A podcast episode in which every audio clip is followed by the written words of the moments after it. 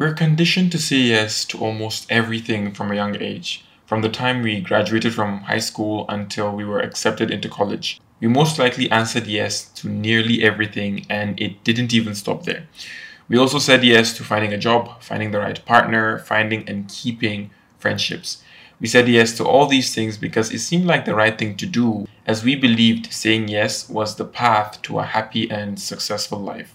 Chances are, when someone asks you to do something, more often than not, your innate response is yes, just for you to get overwhelmed by the amount of work on your plate a few days later.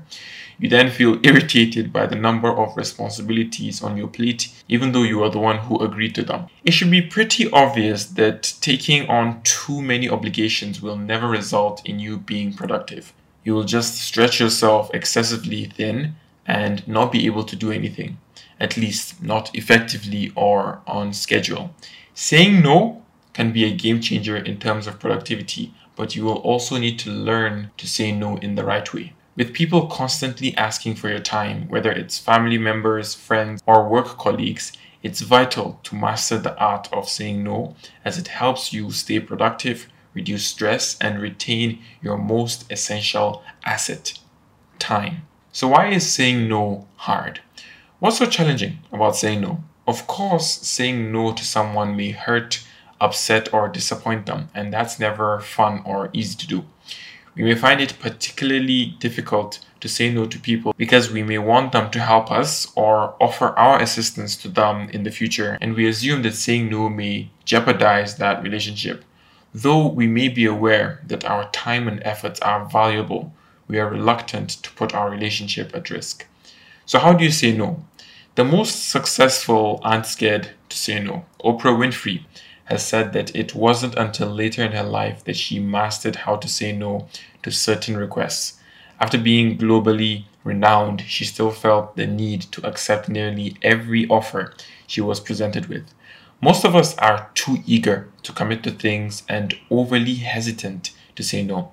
This leads to anxiety when you know you don't have the time or skills to perform a task that you've agreed to. The entrepreneur Derek Sivers once wrote in a blog post saying, If I'm not saying hell yeah to something, then I say no.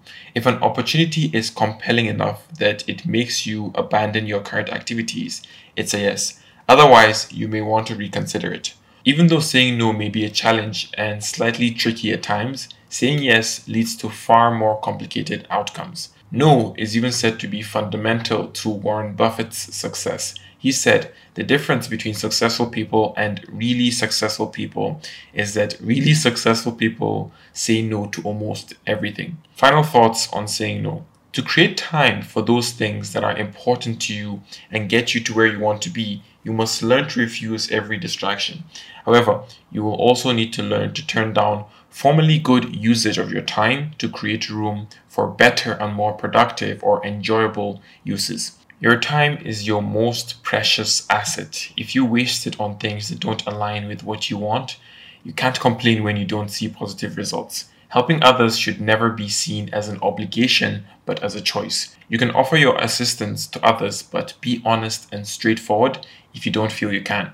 To achieve your life goals and objectives, you need to learn to say no to everything that doesn't help you reach them.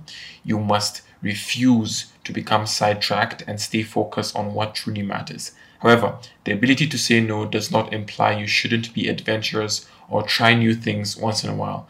You can. You may choose to say yes to such offers only after dealing with any outside distractions. As we include no as an essential component of our arsenal, we concentrate on fewer tasks and execute them effectively, thus getting us closer to our goals.